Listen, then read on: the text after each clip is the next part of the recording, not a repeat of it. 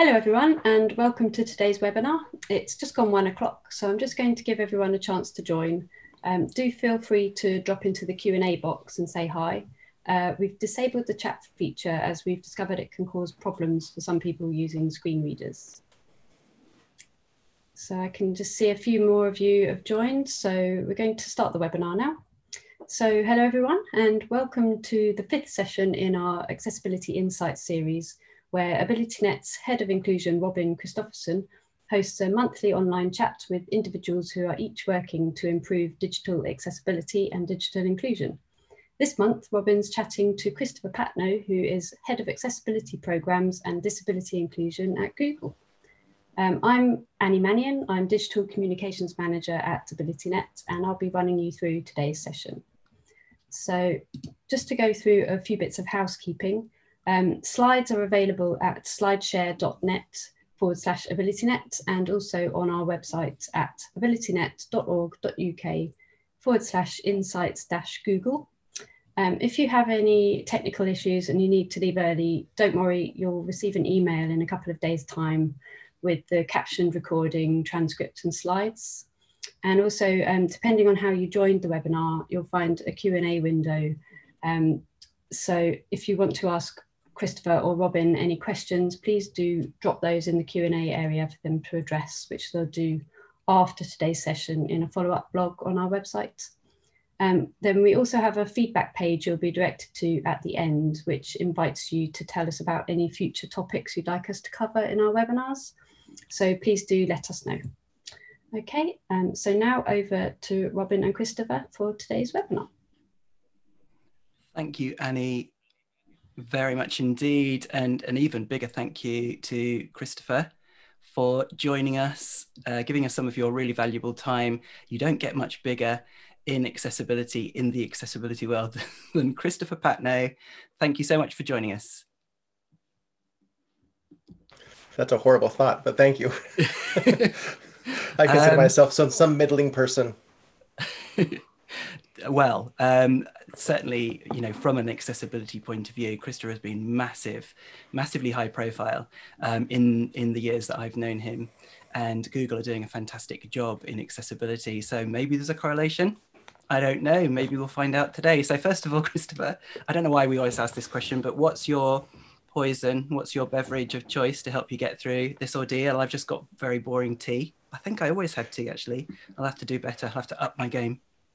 Well, I, am meeting you uh, tea for tea. I'm, I'm using, because of where we are today, I'm using my Abbey Road Studio teacup. It is literally the smallest teacup that I have, but I'm drinking a tea from a restaurant that I used to work at when I was in university called The Good Earth. Um, those people don't know I'm a failed musician, so of course I had to, to make a living by, by waiting on tables. And this is a black tea with orange and cinnamon and rose hips. It's, it's pretty garish, but I love it. Wow. What instrument did you fail with? Voice, actually. Okay. Okay, great. Which is funny since I talk all the time. Yeah, well, you know, you've kind of put it to good use in another field. Mm. Um, brilliant. Thanks very much. So, first question then. Um, so, Google, as I alluded to a moment ago, has always prioritized accessibility. You know, it's been um, amazing to see how the proliferation of your services have not meant that, you know, accessibility is left behind or excluded. You know, we we can come to the party at every mm. step of the way. So I don't know if you want to comment on on your kind of track record so far, but the main thrust of my question is: Do you think that that ongoing prioritization of accessibility of digital inclusion has um, put you in good stead for the fallout of COVID and and all that that's meant for your customers? Yeah, that's a good question. It, it, there was no way anyone could have predicted what was going to happen, and and continues to happen on, on, on a weekly basis. It seems like, but it, in terms of the work that we've done with usability, I think it actually put us in a really good place, a really good standing with regards to COVID. For example, uh, our captions in Google Meet have been a huge help for people who are spending a lot of time in video calls, whether you are deaf or hard of hearing or, or English as a second language. It's, it's really, really helpful another another one that's been recently released that I that I had a a neat conversation with a buddy of mine named Matt. He is deaf and he uses a Pixel phone, and he uses the new feature called live captions for calls. and he used it to talk to his son recently and, and, and put a lovely post. But we spoke last week, and he said he actually spoke with his doctor on the phone for the first time. And because he could see the captions coming in, he knew what the doctor was saying. Because he's verbal, he could speak back and had a real live conversation with his doctor. And given how quickly things move with COVID, I think not having to negotiate for a time for, for um, for someone to, to take the text, someone to, to take the call for him, is actually something that is has a huge potential to make people's lives better and safer in the time of COVID. And with projects like Euphonia, you know, if you have a hearing impairment and mm-hmm. maybe you have speech uh, that's slightly off uh, the normal, you know, slightly out of the ordinary, then uh, Google's technologies are very forgiving in that regard as well. So it's a it's a really powerful combination that you've got there. So I mean, it is a massive organization, Google, and you know, I mean, I'm think of AbilityNet and the challenges we have within this minuscule uh, organization that we are to, um, you know, keep keep our eye across everything that we do and make sure that we do things inclusively, both internally mm. and externally. You know, what's your secret, or how do you kind of meet that challenge even halfway with an organization the size of Google? Well, I think the first thing to think about is that it's always a journey the nature of technology and the nature of people's needs are always evolving. So we may be in good stead today, it, things could change tomorrow and, and we could have, have a challenge. So I don't want anyone to think that we've got it made and, and we, we have it, we have it solved because I, th- I think it's, everyone's on a different part of the journey. And even within a large organization, different teams will be on different parts of, the, of that journey. But within Google, I, I'm lucky that accessibility is actually part of our mission statement. Our, our, our, for those people who don't know, our mission statement is to take the world's information and make it accessible and useful. So that's a good place to start. Um, and in particular, over the past few years, we've really doubled down on building with people with disabilities. And I think this is a really important part of making products that really resonate and, and meet the needs. We have an ERG called the Disability Alliance, and it recently won ERG of the Year award from Disability In, a group in, in the US.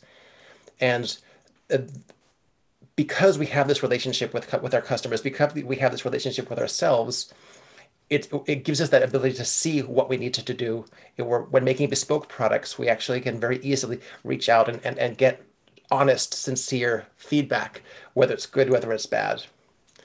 But when building pro, pro when, when building products, one of the biggest challenges you're going to have when building any kind of product, whether it's it's accessibility or not, is schedule and quality. So if you can make the point and create the culture change in your in your in your in your company to make inclusion a core part of how you build from the very beginning, you really reduce the amount of, of, of stress and re- reduce the extra time it takes at the end to make sure that these things are possible. Um, I, I, I, joke that you want to do it early and often. You get when you're building something bespoke, for example, like our lookout you, we built it with people in the community. We built it with people who were blind of low vision, and they had insights that we didn't have. People who were who were fully abled, because it's not our life. So when building with people of, of, of with building with people with disabilities, you create the products that's necessary. Yeah, with lived experiences. So, mm-hmm. and t- to what extent are you or are um, the structures within Google set up to try and optimize what you do from an accessibility point of view? Is it about governance? Is it about processes and practices that you know kind of are built into people's day jobs?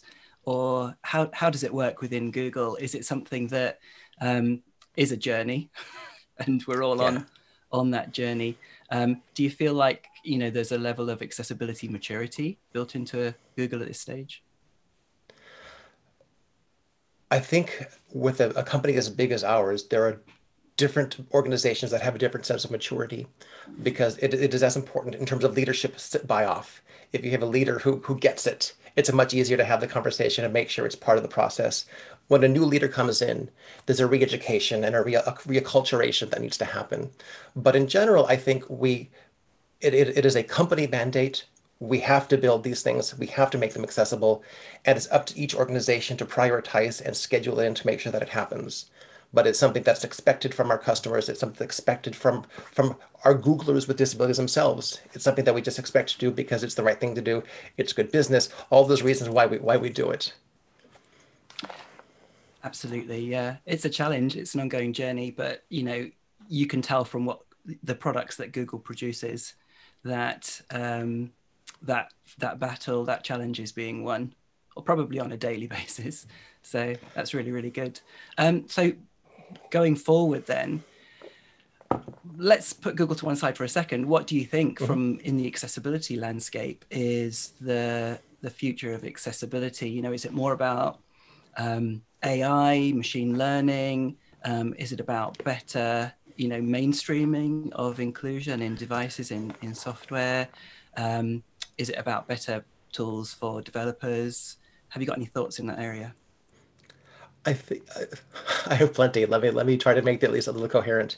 Um, there, there's two important things that we need to do. One is we need to do a better job for regular products, not bespoke products, but regular products, because as as people get older, their needs are going to change, and many people, even with somebody that could be considered a technical disability, don't recognize themselves as being disabled.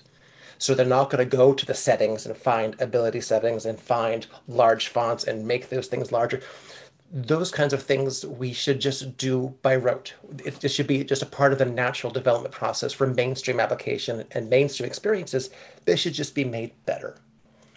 In terms of the more bespoke and exciting things, I'm, I'm getting myself here, but I loved the TV show called Star Trek The Next Generation when I was growing up. When I was in college, we'd get together in the TV in, in the TV room, and we would watch it. And Geordi La Forge for me was a huge inspiration.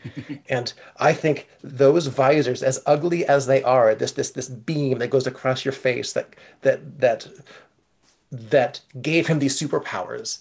For me, that's the future but it's not the future just for people with disabilities, but it's an opportunity to, to up level everyone. And then in terms of this whole equity versus equality, some people need a little more help to get to that next level.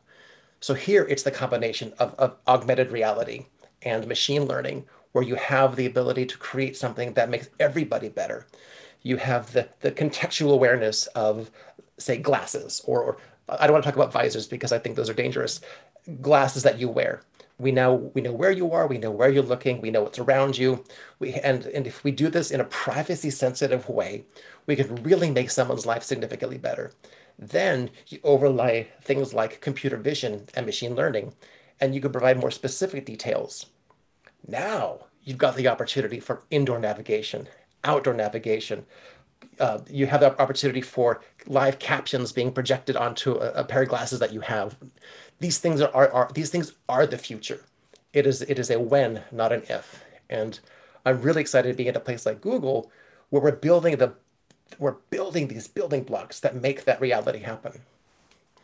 I was really excited when Glass first came out for the, you know, the first time round, and then super excited when it kind of re-emerged. And I know that um, organizations are leveraging that platform now. Uh, Envision mm-hmm. AI those guys I know have been working with you to do a lot of what you've just been talking about, which is to you know leverage the, the full Android, well, the Android-based platform that's within Google Glass to uh, provide a really good tailored suite of experiences that use the sensors, the camera, the accelerometer, etc., in ways that you just described. Maybe not quite Geordi La Forge yet, but uh, us, we'll get there. Yeah, I give actually, us time. Yeah, I'm going to uh, predict that, that Google will be first to the to the bionic eye table, hopefully anyway. Um, so talking about futuristic stuff, so Waymo, which is the mm-hmm. um, autonomous vehicle, the driverless cars, uh, I want to say um, section of Google, but it's not. It's a kind of a spun-off company that are all under the one company alphabet, isn't it? But so yeah, the, right. the Google technologies that are in driverless vehicles and you know, I don't know how many million or tens of millions of miles have been driven completely autonomously to date, but uh, last time I looked, it was several million. Um, mm-hmm. so in Phoenix, for example, you have a, a, pilot project which has now gone big time. So mm-hmm. the driverless taxis whizzing around Phoenix in America are now open to the public for them to hail a ride, which I'm really, really excited about. So, you know, what do you think? Um, actually, this came from Twitter. This was a question from Twitter um, about driverless vehicles, and you know when are we likely? I mean, this is very timely, and it might have been triggered by you know the, the Waymo um, service being opened up to the public. When are we going to be able to do that on a street near us, you know, how far away from really mature driverless technology do you think we are? Given what's happened recently between Uber and the cabbies, I'm, I'm a little wary to make any kind of prediction in terms of what could get what could make the cabbies' lives harder. Um, but I, one thing I want to clarify is Waymo really isn't the car. Waymo is the driver. Waymo builds the driver that the car runs. So given the relationship that Waymo has with Jaguar, the the the, the company that the English company that does these the, these neat electric I-Pace cars, we're already in a relationship with a company that could bring it into England. So I think one significant hurdle, who could we partner with that makes sense? That part's done, or, or, or could be done if, if, if the need is there. The really interesting challenge, though, is, and we talked about this a moment ago, it's the machine learning. It's it's the AI. Right now, our AIs are trained to the US. And it's a completely different driving experience than, than for people in the UK, where uh, the, the sides of the road, the expectations, the laws, they're all different. So the, these ML models that have to be retrained for driving in the UK. And that's going to take significant effort, both in terms of real world driving on the streets, but also in terms of the simulation. So these are these are all the things that would need to happen because you, these are the things that would need to happen before it comes onto the streets in, in the UK because it has to be safe. Mm-hmm. The moment someone gets hurt from one of these cars, it, it, it's over. So this is why the, the Waymo company has been really, really cautious about driving this out about rolling this out and making sure that, that it happens in a safe way that meets all of the needs. I have no real clear idea as to when, but what I can say is some of the technological problems we're trying to solve, like recognizing and, and seeing through weather, seeing through fog or rain or snow, these are things that, that are being worked on that will apply just as well to the US as to the UK. Mm-hmm. Then the challenge is how do you make it UK sensitive to the rules and the rights and the needs of the people of the, uh, who are on the streets? Yeah, I mean, Phoenix, uh, I know is just one area that um, a lot of effort has been put in into mapping the the streets, the environment, and it's it, you know has been recently up until recently in a kind of a pilot phase, massive data gathering and refining phase. I just felt like the, the fact that the, it had now been opened up to public hailing, a public service, speaks volumes because it does mean mm-hmm. it's ready for prime time, albeit in a in a limited environment, for example, in those uh, issues that you flagged there about uh, delocalizing it is a massive mm-hmm. task, but you know the kind of proof of concept has now been proven I think. Yes. So yeah, that's the really, really interesting bit. So brilliant question. Thank you. Sorry, I haven't got a note of who that's from on Twitter, but thank you very much indeed. So kind of in that vein, really. Um, and I have no expectation that you will answer this question, this first part of the question. What, you know, other secret new projects are Google working on at the moment that are going to be coming out in the future that will blow us all away? And if you can't answer that one, uh, what are you most excited about yourself, you know, that you're either working on or have been working on in, in Google? Right. Well, I can't actually tell you anything secret. Um, I'm sorry. I'm sorry. Um, um, but I do want to. Sh- can't hurt. Can't hurt to try.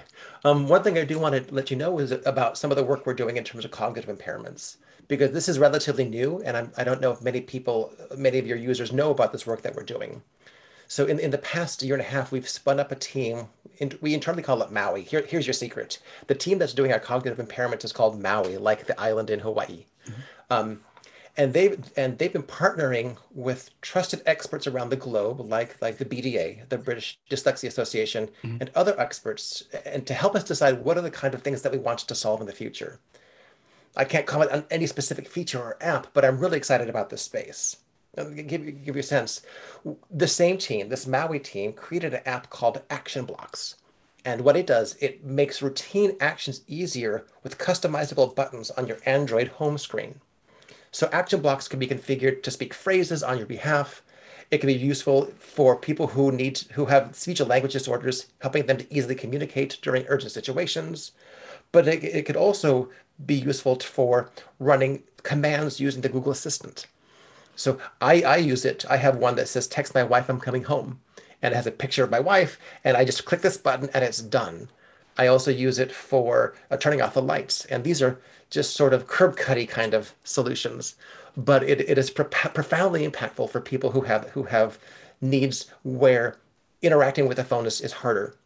And last month, we even released an update to this action blocks where, after collaboration with Tobii Dynavox, we added support for PCS symbols into the app. So people who use the, AA, the AAC devices, they recognize what these symbols are. The, the, the leap of what does this mean, what does it do, has been eliminated because we're using the same visual language that they're used to. And we're going to keep on doing this, building with experts, building and testing with people in the community, and until we create something that, that meets the needs of more and more people. That sounds amazing. And I'm assuming that's within an app on your phone, for example. It is. It yeah. Is. And you know that one of the real powers of Google of Android is that you can almost infinitely customize the the look and feel of the device. You know, you can have a, a million different launchers. You can really make the experience um, very personalized. So you know, this is within an app, and it's you know extremely um, powerful for people with AAC needs. But you know, you could really simplify their whole phone experience as well for them navigating around, you know, much uh, in, a, in a really powerful way for people that have more um, significant needs in this area. So that's, you know, really, really powerful. We're running out of time. Last oh. question or last year. Thank you so much. Um, we'll finish off by flagging something that we do every time, which is that a previous speaker will pass on either a comment or a bit of information or a question uh, to the next speaker, and then we'll ask you to do the same. So last month's Bryn Anderson of Sainsbury's um, was commenting around his uh, one-time aspiration that AI would would kind of solve all the problems of inaccessibility and make in, uh, inaccessible UIs inclusive um, by magic and that people wouldn't need to do anything. It would all be done on the user's end by um, superb AI uh, bridging the gap. And obviously, he doesn't necessarily think that's um, you know that's not going to happen. There's no silver bullet when it comes to AI. But um, yeah, have you got any comments on you know what you would see as being uh, you know that uh, how AI might be able to play a part in in helping bridge that gap and after that, I'll ask you about what you have uh, comments or question wise for our next speaker. Okay. Um, I think one of the biggest challenges we're going to have to, to make this this reality that he wants to see is is bias in, in, in, in the machine learning algorithms and in the data sets themselves. I mean, the algorithms are created by humans and it's it's difficult to make sure that they're truly unbiased. And then there's the data side of the equation where if the data we have isn't truly representative of, of everyone, there's no way that the algorithm can be trained to meet the needs of everyone. For, for example, a model may assume that a wheelchair will always move in one direction, say wheels first. So, but I, I know for a fact that some people will prefer to, to push themselves and, and, and go what looks like they're going backwards. Coming back to the Waymo thing, if we don't have a, a if we don't understand this, the way uh, any self-driving car, not Waymo, I'm sure they've thought about this, but anyone who hasn't thought about this could think that the person is going the wrong direction. So this is the kind of, of bias and and and data data that we need to have. We need to have something that's representative of as, as, as much as anyone as we can. Um, on the positive side, not, not to, to scare people, I mean, you mentioned Euphonia a little bit earlier. And for those people who don't know, Euphonia tries to make speech recognition more robust for people with, with non-typical speech patterns. And we've recently hit a really exciting milestone, a thousand hours of data. So this is because of this, we can make our generic models more forgiving of, of, of di people's different patterns, but also, and this is what people tend to forget, it's now easier for someone who needs something that is not possible to be recognized by the, the generic model it makes it much easier to create a bespoke pattern, a bespoke model for their needs. So Dimitri, the first person who built the very first Euphonia model, I think he did 30 hours of, of, of sentences and, and expressions and things to tra train him. And, and with more data like this, we should be able to have be something that happens in 20 minutes. Again, we're not there yet, but imagine having the ability to talk to your phone and after 20 minutes of training, it knows exactly what you're saying. For me, this is is the is the magic of, of AI, is when it has the right information to understand you and your context in a privacy sensitive way. This is is that magic bullet that Bryn was talking about.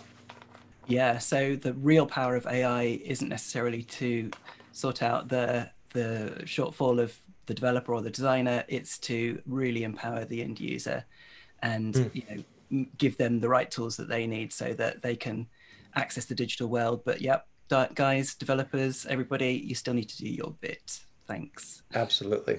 Absolutely. Brilliant. So very quickly then, um, our next month's speaker is Malin Rygg. She's a leading accessibility expert, particularly in law, but you know, just generally speaking as well in Norway. And Norway are doing brilliant things in enforcement and shifting the needle when it comes to compliance. Um, so yeah, have you got any comments for Malin off the top of your head? Law? Okay. Hi, Malin.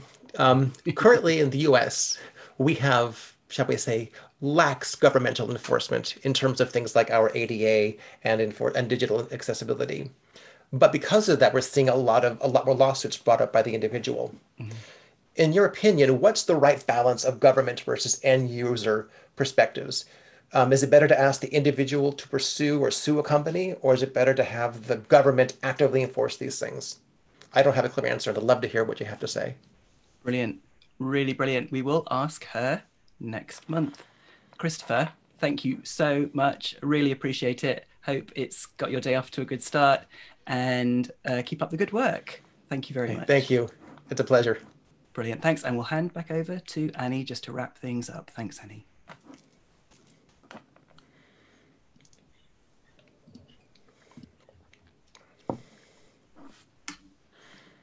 So um, thanks, Christopher, and thanks, Robin. Um, I'm just going to um, take you through a few um, uh, bits of information about um, AbilityNet. And also, we've just had uh, loads of questions that we hope to answer online in the next few days. Um, and you'll receive an email with the link to access them. Just to share some information about our accessibility training courses. Um, you can find out more at abilitynet.org.uk forward slash training.